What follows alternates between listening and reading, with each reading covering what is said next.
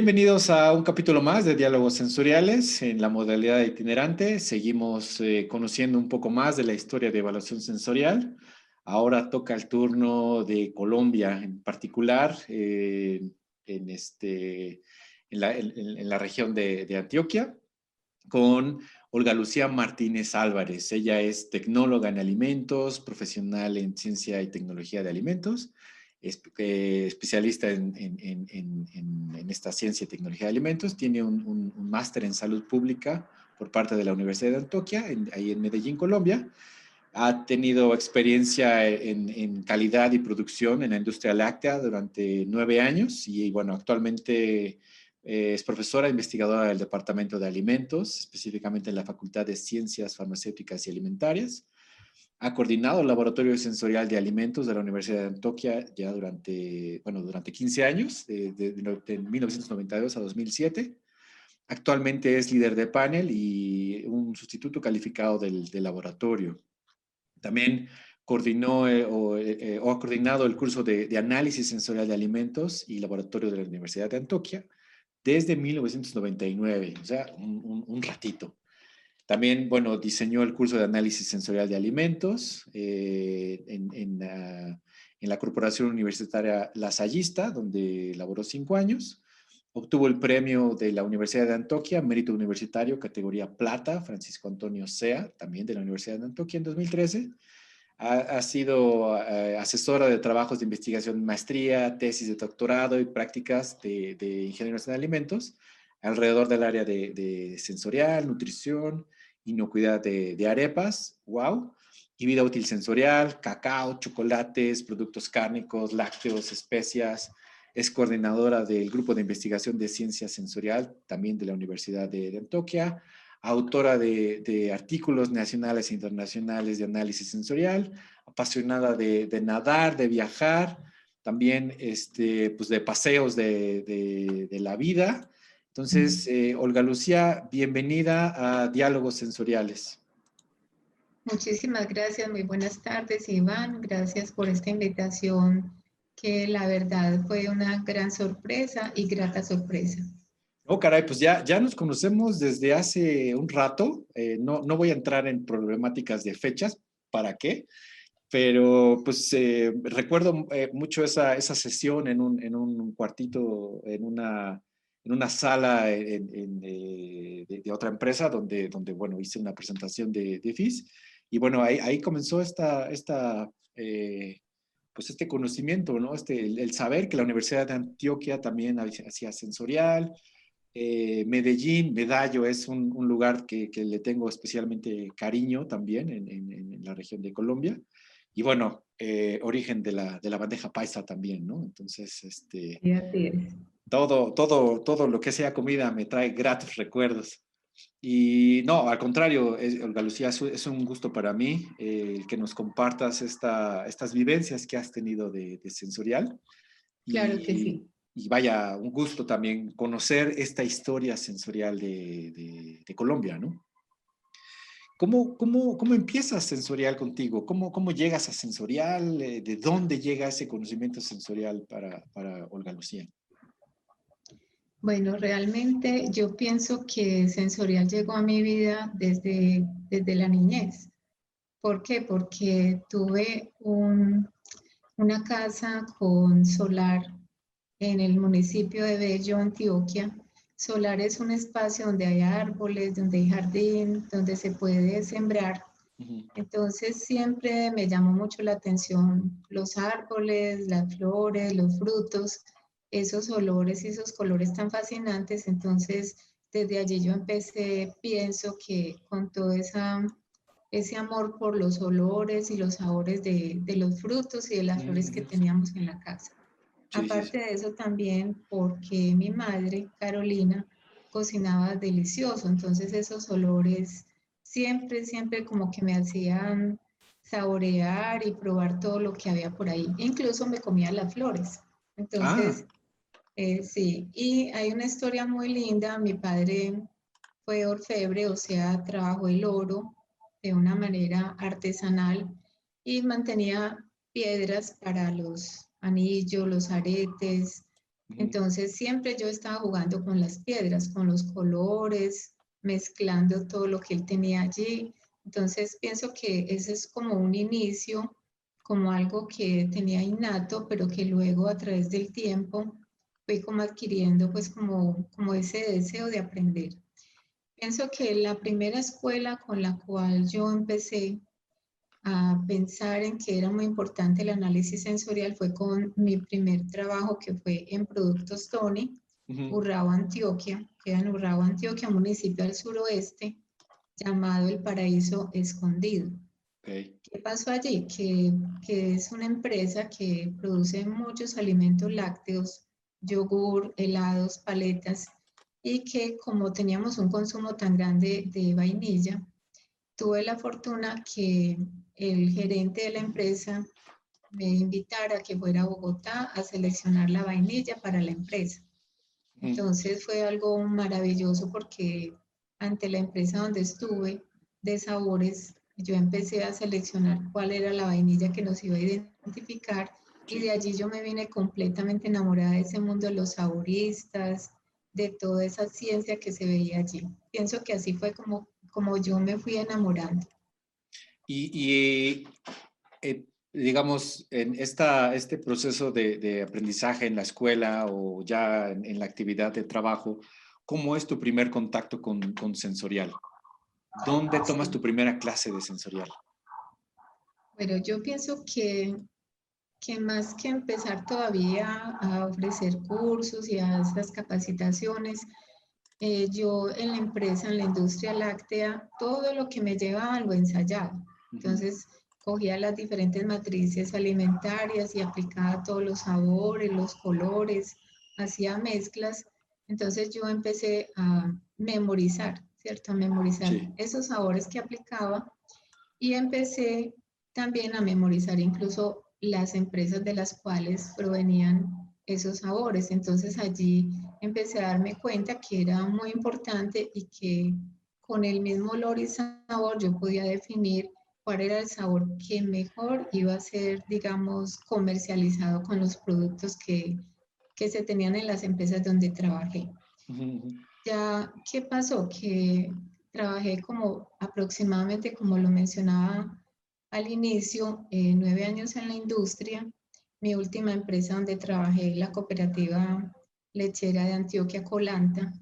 Entonces allí ya pues con mayor razón con todo ese mundo de, de quesos, de leches fermentadas, fui viendo que era muy importante, muy importante pues como la parte sensorial. ¿Qué sucedió? Que ya llevaba mucho tiempo en la industria y me hacía mucha falta estudiar. Tuve la fortuna que me llamaran de la Universidad de Antioquia y me, me propusieron que me fuera a dictar unas cátedras que si yo me atrevía a irme solo de profesora de cátedra, y yo dije, claro, sí, porque me encanta la docencia, la amo, vivo con la docencia. Y me cancelé mi trabajo con la industria y me fui para la Universidad de Antioquia, más o menos en el 91. Con la fortuna que, bueno, aparte de las cátedras que empecé a ofrecer, que fue análisis físico-químico de alimentos, nada que ver con sensorial, empecé y me dijeron, bueno, hay un laboratorio donde le ofrecemos que lo coordine.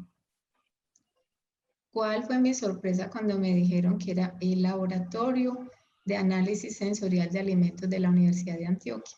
Inmediatamente, claro, yo voy para allá. Claro. Y, antes de eso, ah, eh, ¿ya sabías de sensorial como tal o, te dieron nervios? Eh, ¿Qué, hiciste? ¿Fue como un, ahora, ¿para dónde me dirijo? ¿O cuál fue tu, tu, reacción? claro, me dio mucho susto porque dije, bueno, yo tengo muy poco conocimiento de sensorial, entonces empecé a leer y empecé a buscar cómo me iba a capacitar. Eh, afortunadamente, a través de la universidad conseguimos una persona de Bogotá, Adriana Sastoque, a quien recuerdo con mucho cariño, ella todavía trabaja en la industria y bueno, ella fue la primera profesora que tuve de sensorial. Yo era su auxiliar en el laboratorio porque íbamos a ofrecer un curso de extensión. Entonces allí yo empecé a enamorarme y aprender y a ver que realmente tenía la capacidad para reconocer muchos olores, sabores y texturas.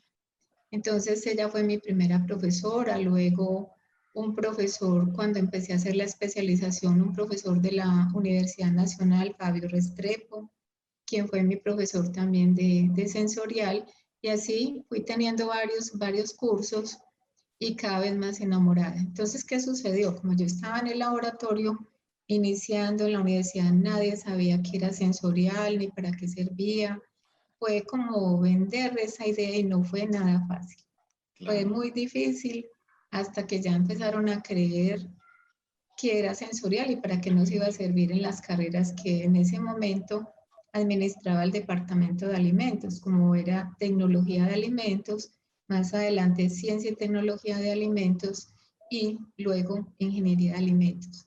¿Qué pasó? Que bueno, yo enamorada de sensorial dije, ¿por qué no formar personas para sensorial? Entonces empecé a hacer una convocatoria muy grande con la otra profesora que trabajaba de la Escuela de Nutrición y Dietética. Hicimos una convocatoria y se nos presentaron 57 personas. ¡Wow! De diferentes facultades de la universidad, especialmente de, la facultad a la cual pertenezco, Ciencias Farmacéuticas y Alimentarias, Nutrición y Dietética y de Ingeniería Química. Desde ahí empezamos a formar estudiantes, o sea, algo extracurricular para, para que fueran jueces sensoriales, para que se fueran entrenando. Y la verdad, pues yo creo que ha sido lo más maravilloso porque es un componente que le ha dado mucho campo, digamos, un perfil ocupacional muy amplio a estos profesionales. Claro. De, de ese grupo original, no sé, ¿tienes, ¿tienes contacto con alguien aún? ¿O sabes que, se, que entró a la industria o trabajó eh, ahora en sensorial o, no necesariamente de ese, de ese primer grupo? Claro, no, al contrario, es increíble, pero aún permanecen tres personas, cuatro, de, de, ese grupo que se empezó a formar hace tantos años y que aún nos acompañan en los estudios técnicos, o sea, tienen muchos años de entrenamiento, aparte de las profesoras con las cuales trabajo en este momento, la profesora Yamile García y la profesora Maureen Artila. Entonces, con ellas trabajamos en el laboratorio para la prestación de servicios técnicos. Sí, claro, muchos de ellos son líderes de paneles hoy en día, de diferentes industrias de alimentos, otros se dedicaron a la docencia con otras instituciones y así a medida que ellos fueron viendo como la importancia de, sensorial, se fueron enamorando y los fue captando la industria. Claro, qué padre. Esta, ese es una, una, un buen camino recorrido.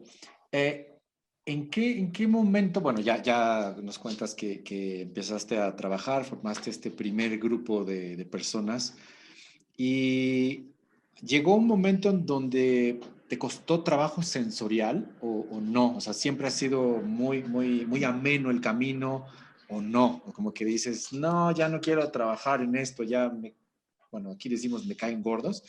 No quisiera yo tener expresiones malas. Entonces, o sea, así que, que, que no te gustara ya trabajar en sensorial. La verdad, nunca he pensado eso, me encanta.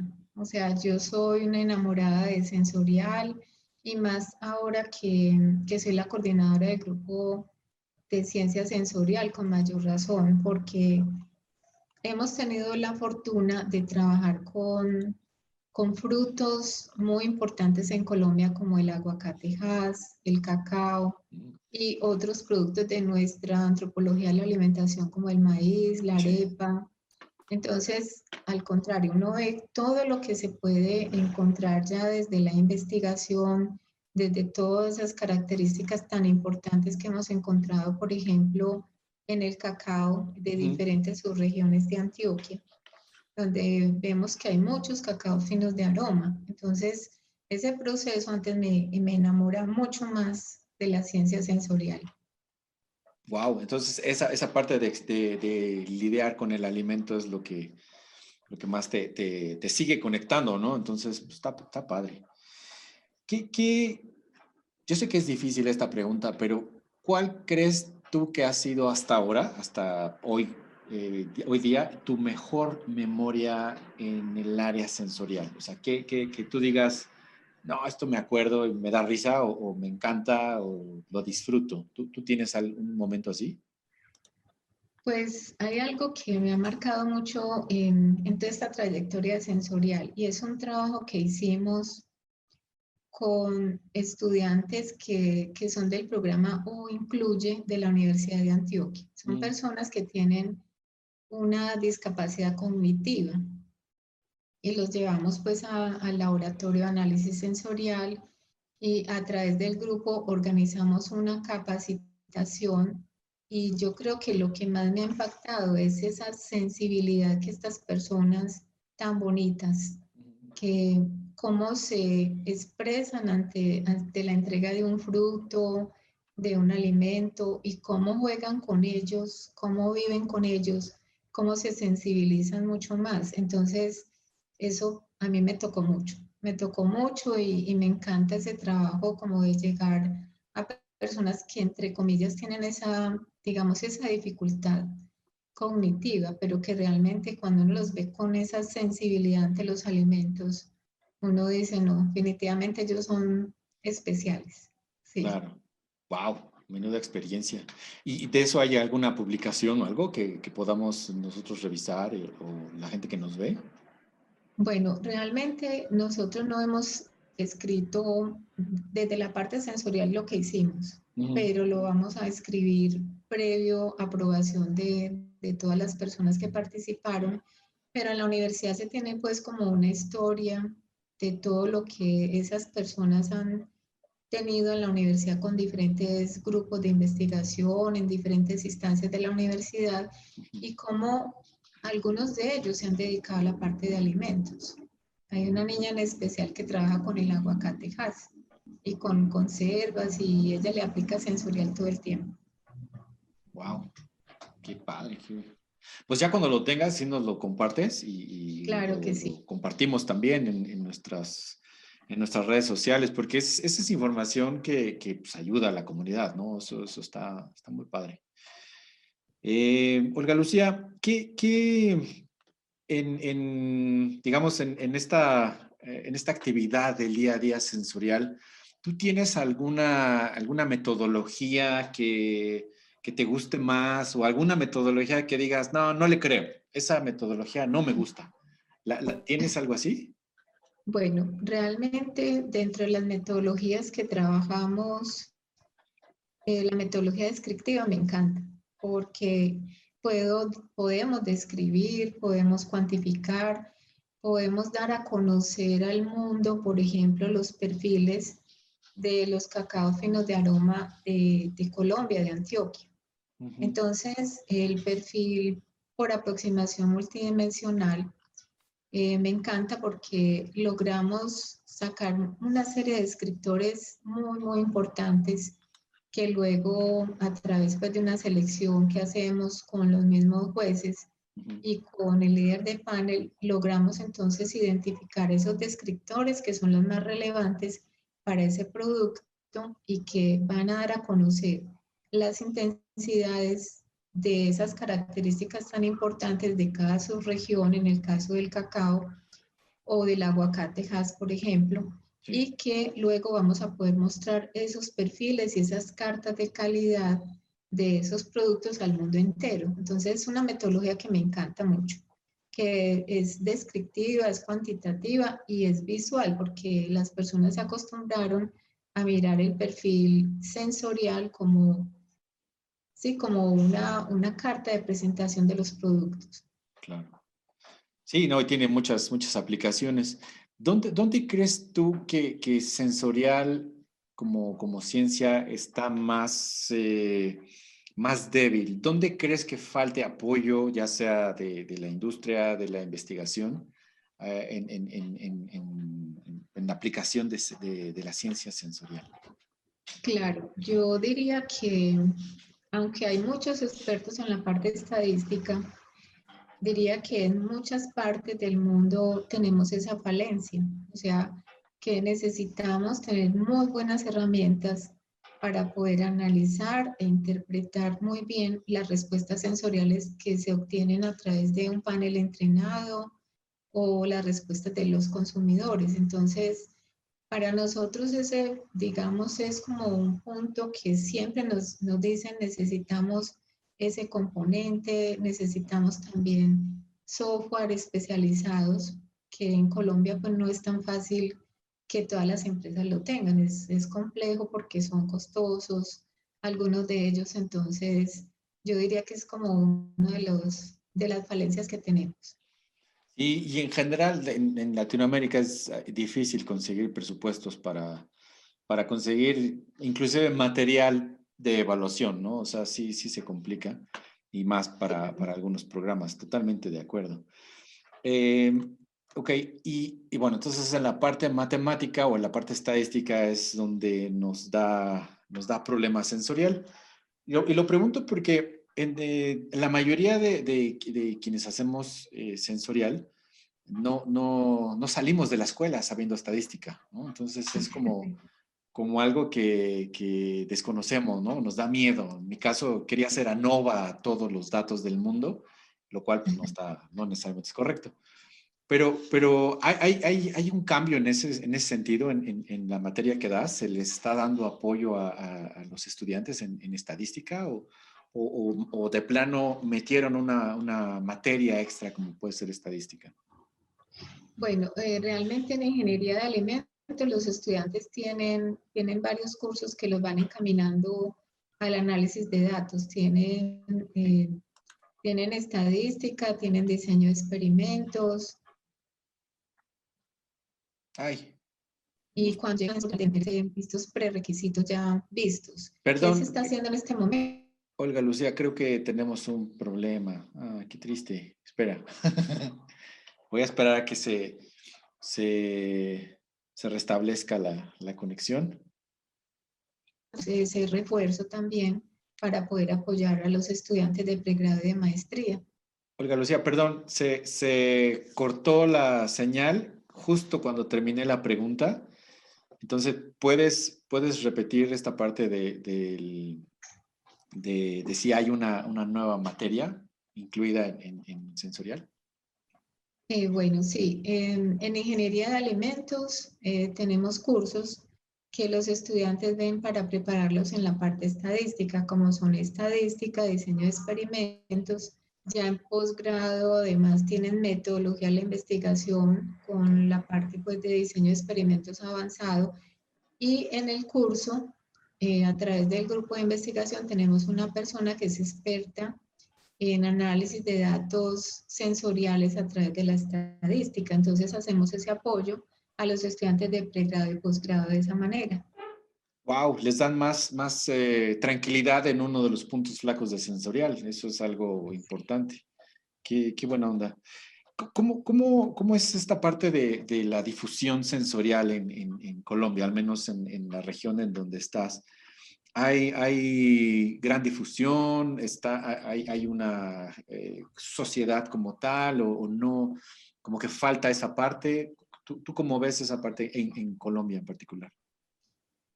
Sí, realmente en Colombia hoy en día sí se le da pues mucha importancia sensorial porque como le digo al principio fue, fue haciendo mucho trabajo para que nos creyeran, para que le dieran la importancia sensorial. Hablo de, de los 90, donde fue bastante complejo, hasta que por fin me aprobaron el curso en la universidad en el 98 y ya se empezó a ofrecer en el 99.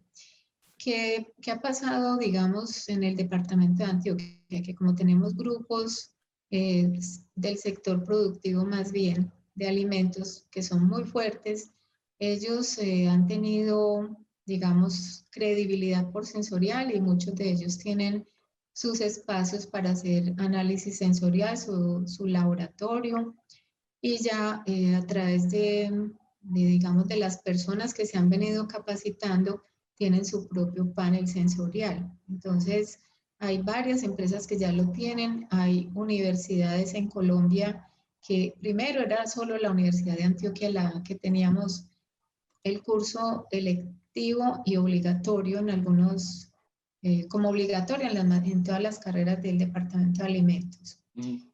Y algunas universidades lo tienen como electivo, entonces eso ha fortalecido que ya se utilice más sensorial en todos los sectores de alimentos, farmacéuticos y cosméticos. Eso ha, venido avanzando.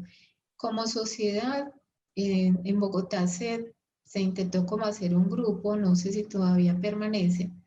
Nosotros lo que hacemos en, la universidad es que tenemos este grupo, el grupo de ciencia sensorial, conformado por profesores, por estudiantes y por personas que trabajan en la industria.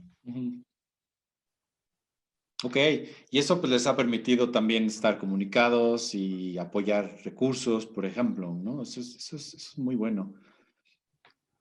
Felicidades por tener ese, ese, grupo sensorial.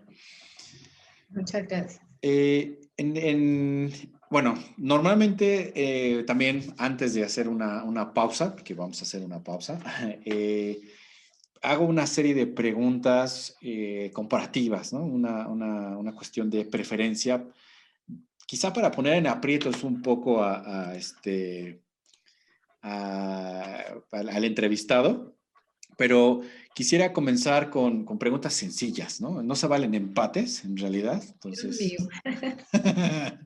algo, algo que se me olvidó preguntar es si te gusta el fútbol, porque eh, hubo un entrevistado que que, me dijo, ah, no, este, no me gusta. Entonces, quiero, quiero, ver si, si, si, vale la pena preguntar de, de, equipos de, de, fútbol o no. Sí, perfecto. Bueno, entonces comencemos con eh, las preguntas. Es, este, ¿qué, ¿qué, prefieres tú, una arepa o una empanada? Una arepa. ¿Ajiaco o bandeja paisa? ¿Cuál? Perdón. ¿Ajiaco o bandeja paisa? Bandeja paisa, por supuesto. ¿Picada o sancocho? Dios mío. Ahí sí, difícil porque, bueno, digamos que la picada porque me como las papas, las yucas, las arepitas y dejo la carne. ok. Eh, ¿América o Deportivo de Cali? Eh, de pronto Deportivo Cali. ¿Tamal o pargo frito? Ay Dios, pargo. ¿Un tinto o agua con panela? Eh, café. Café preparado así sin, bueno, lo he consumido con panela porque es una tradición en las casas todavía de, nosotros los antioqueños eh, me gusta el agua de panela con limón y el café sin azúcar y sin panela. Pero igual son muy ricos. Sí, todas estas cosas son buenísimas. Eh, y la, más este, difícil, yo espero, es un aguardiente o refajo. Mm, Dios mío. La verdad, refajo. Porque es que el aguardiente es supremamente fuerte. Entonces, y, más el aguardiente de acá es muy, muy fuerte. Muy, muy fuerte. Eh, Olga Lucía, muchas gracias. Vamos a hacer una pequeña pausa y regresamos en un instante. Bienvenidos de nueva cuenta a Diálogos Sensoriales con, eh, en esta ocasión, como les platicaba, con, con, Olga Lucía, que nos ha estado platicando un poquito de, de su historia y me hizo una aclaración muy importante. Eh, en los equipos de fútbol no necesariamente pregunté los, los, eh, los correctos, ¿verdad? Entonces hay, hay, una última pregunta que, que quisiera hacerte. Eh, ¿Atlético Nacional o Deportivo Cali? Atlético Nacional, por supuesto. Muy bien, ahí para que salga el corazón. Muy bien, Olga Lucía. también nos querías compartir un plato si bien puedo decir tradicional, también puedo complementar con uno de mis favoritos de, Colombia. ¿Es correcto? ¿Nos querías platicar de este, de este plato? Claro que sí, la bandeja paisa. La bandeja paisa, uf, quienes no han tenido la oportunidad de probarla, pruébenla. Y ahorita van a ver por qué. Total, sí, realmente es un plato tradicional que digamos que ha surgido como algo muy bonito entre las familias para reunir eh, la familia, los amigos en torno a un plato que es muy calórico, es lleno, lleno de sabores, de colores, de muchas texturas diferentes y de muchas, digamos, eh, olores especiales, porque está muy rica en calorías, en proteínas, en carbohidratos. Es un plato que, digamos que tiene una apariencia muy variada, porque tiene frijol cargamanto, tiene arroz blanco, aguacate, tiene chicharrón que no puede faltar, carne molida. Y estos son como los, los, digamos, también le agregan chorizo en algunas partes, en los restaurantes lo venden mucho más grande, más abundante todavía. Le agregan a veces morcilla, le ponen también el hogao y en otro plato una porción de cilantro para que se vaya agregando allí. La parte verde, ¿no? La parte nutritiva. La parte verde, exacto, no puede faltar. También plátano, ¿no? Bueno, lo he probado con claro, sí, sí, realmente se me pasó por alto el plátano maduro que es frito también. Entonces, está compuesta por, por esto que les acabo de mencionar, frijol cargamanto, chicharrón, chorizo, el aguacate, a veces ponen banano también. Es que es muy rica en todos esos, esos alimentos, en esas calorías, sí. ¿Y, es típico de qué región? Realmente la bandeja paisa es propia de, de Antioquia, pero se ha generalizado en muchos restaurantes de, de, Colombia porque es un plato típico ya colombiano. Es es un plato que atrae a los turistas, que atrae a los mismos habitantes del país por su gran variedad en sabores.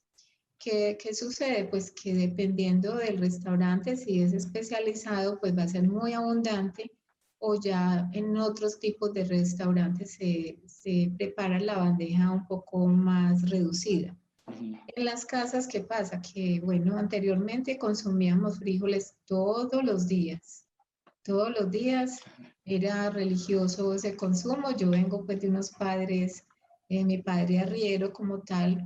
Entonces, eh, lógicamente era, era pues una costumbre. Ya cuando pasó el tiempo, ya sí los frijoles se convirtieron hoy en día como un plato especial de la semana, como una vez a la semana, que incluso las industrias que tienen restaurantes para sus empleados asignan un día que generalmente es el jueves o el viernes para darle a sus trabajadores bandeja paisa. Wow. ¿Qué, qué, qué, dirías que es la nota más, eh, o bueno, no nota, sino el sabor que más predomina en esta bandeja paisa? Porque digo, que para quienes eh, no somos naturales en, en, el comer, si yo veo toda esta mezcla de ingredientes, pues quizá empiece a probar uno por uno, pero ¿cómo debo probarla? ¿Debo de mezclar? ¿Hay un procedimiento? ¿Cómo, cómo, cómo sugieres que la siguiente ocasión que probemos una bandeja paisa, la comamos? Sí, realmente, digamos que la forma de consumo es muy variada. En los restaurantes te sirven la bandeja con todo, digamos en unos, con todo en, en el plato los frijoles, el arroz, el plátano maduro, el aguacate si te lo sirven aparte, el arroz a veces te lo ponen en un plato aparte y ya lo vas uniendo a medida que, que vas consumiendo la preparación. También hay otra forma que ya no se llama bandeja paisa, sino que se llama cazuela, la cazuela de frijoles. Entonces allí lo que sí tenemos es que están los frijoles con todo el arroz, el plátano maduro frito cortado en cubos, el, chicharrón también cortado en cubos y todo mezclado, todo mezclado con la carne molida y demás. Entonces se convierte ya en la cazuela. Wow, wow. ¿Con qué acompañamos una bandeja paisa? Bebida. Bueno, eh, la verdad, anteriormente se acompañaba con mazamorra.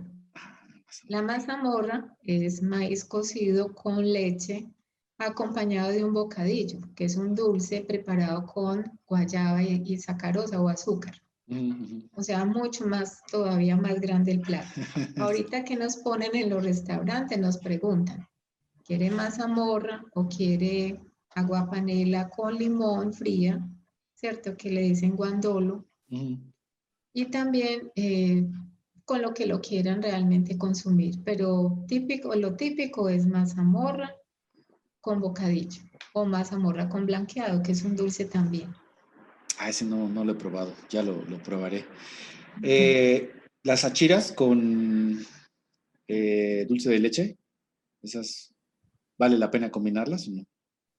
Eh, sí, pueden saber rico, pueden saber rico porque las achiras tienen un sabor pues delicioso, es, es carbohidratos puros, pero al mezclarlo con el dulce de leche o el arequipe para nosotros o el manjar blanco, es muy rico, es una buena combinación porque las achiras generalmente tienen sal y, y lógicamente el arequipe es muy dulce, entonces es una buena combinación.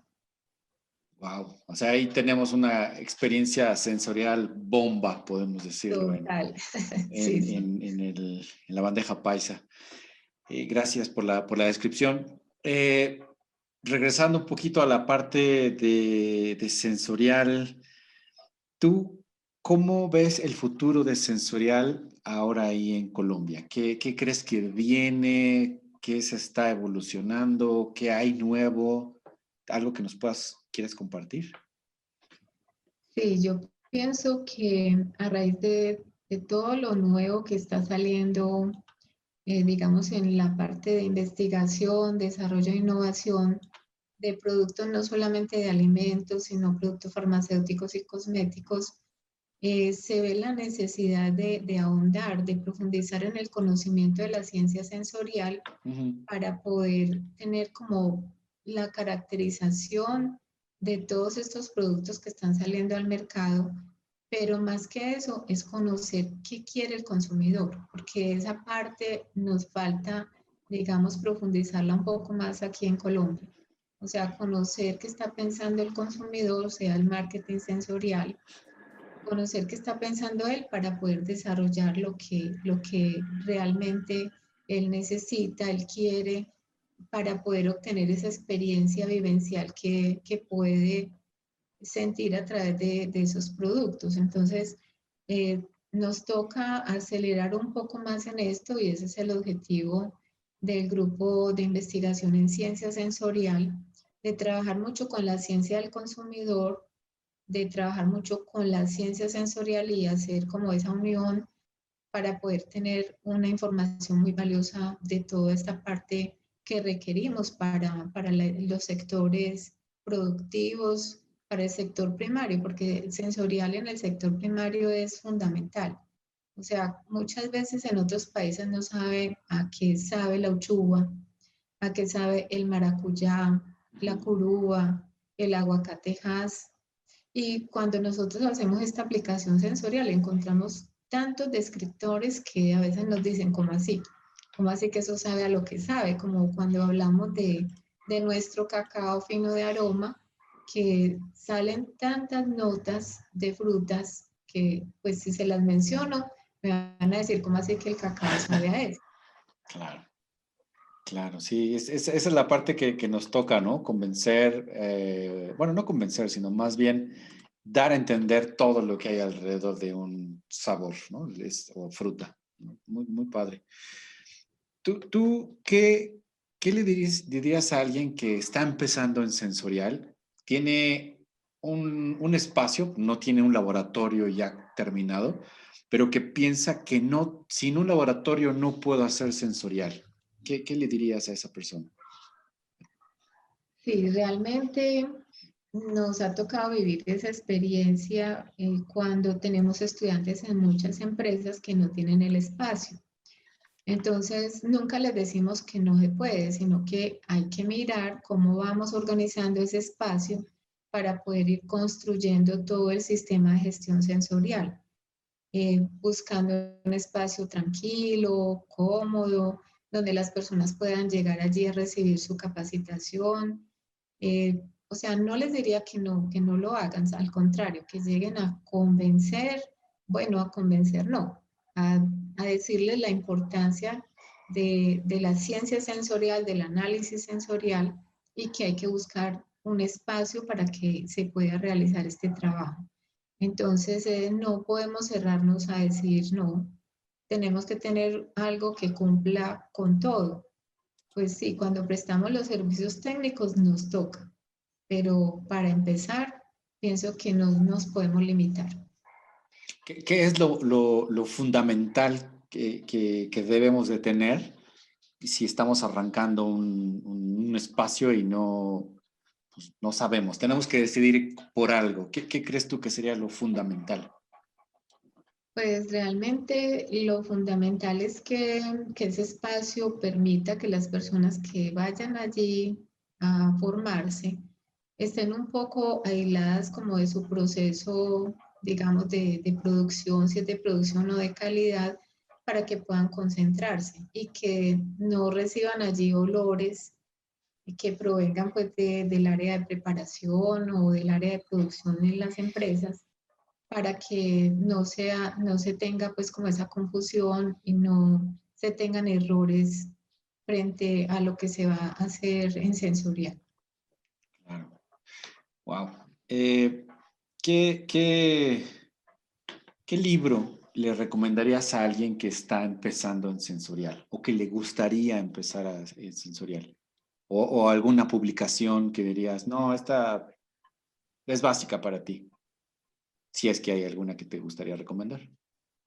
Bueno, realmente más que libros, yo diría que recomiendo más artículos porque a través de los artículos ya se han hecho revisiones precisamente de, de aprendizaje de, de, los autores, pero sí hay libros interesantes que, que nos permiten, digamos, como tener una base eh, que yo prefiero como artículos, la verdad la verdad. Sin embargo, por ejemplo, puedo hablar de un, un libro que fue más la tesis doctoral de la doctora Julia María Espinosa Manfugaz de Cuba. Ya tiene años eh, su tesis, pero esa tesis fue bastante interesante y que, que, permite pues como un recorrido por las generalidades de sensorial, como también eh, muchas publicaciones de Costel, Costel y Durán, de muchos autores españoles también, porque ya hace rato que no veo pues como la actualización de Ansaldúa Morales. Entonces sería, de, sería como, como mirar lo nuevo que, que se tiene en este tipo de publicaciones. Dentro de poco espero publicar. También ah, muy bien un, digamos, como una guía para análisis sensorial. Que es algo que, que, lo he tenido detenido precisamente porque en la universidad nos mantenemos en muchas actividades y a veces frenamos el escribir para cumplir como con, con la docencia, con extensión, en fin.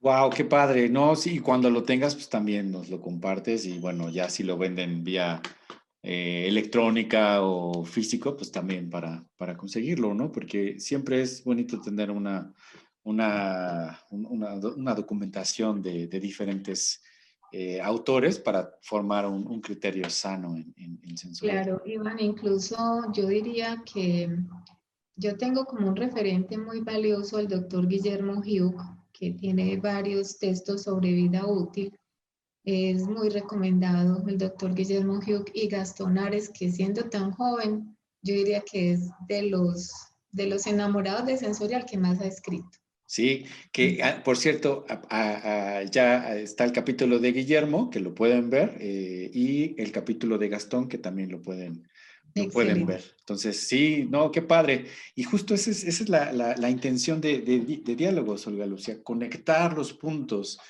cómo, cómo está la historia de sensorial en América Latina y posteriormente en el resto del mundo, pero, pero pues, que entender que no es nada más una persona o un punto en particular, es, es, es una comunidad sensorial, eso es, es, lo más bonito, ¿no? Eso es, eso es lo, lo, lo que, lo que, lo que estamos tratando de compartir. Y, te agradezco muchísimo tu, tu, tiempo, tu disposición para, para compartirnos tus vivencias sensoriales.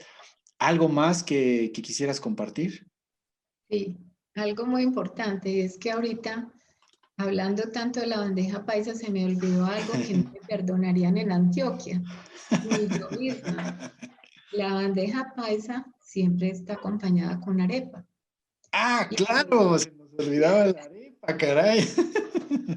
Y sabiendo que todo el tiempo estamos trabajando con el maíz y la arepa, y no la mencioné, pero es fundamental porque nuestra arepa, que es de maíz blanco, eh, sabe a lo que le pongamos. Entonces es algo muy receptivo, es muy hermoso porque precisamente nos da ese acompañamiento especial con las comidas. Entonces había que aclarar eso, sí. Súper, no, sí, súper, súper bien.